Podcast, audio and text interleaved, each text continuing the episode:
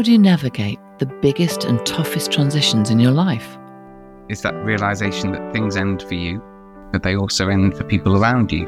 And that just made me stop in my tracks a little bit and think, actually, where are your priorities in life? The force of that news was was like a blow. It was like I was reeling on my feet. Nobody gives you a toolkit on how to manage things in your life that come to an end, whether it's the loss of a loved one. That was the Friday, and she died on the Monday. So they died exactly two weeks apart. The end of a career. You could keep working full time, earning more and more money, but actually, for me, there's a point where you say, well, actually, that's enough.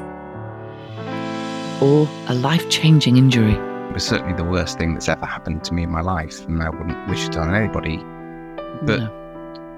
At the same time, I, I wouldn't take it away now. And I actually think my life's better now than it was before. It's given me a huge amount. So, I'm here to help, and I've been doing so for 30 years. I'm Hazel Showell. I'm a business psychologist who coaches execs and founders to navigate the messy stuff of life. In this series, you'll hear the stories of real people who've had to deal with endings in their own lives. I'll provide you with tools and actionable takeaways from each episode so you can manage endings with confidence and know there is a way forward. but it's not an ending.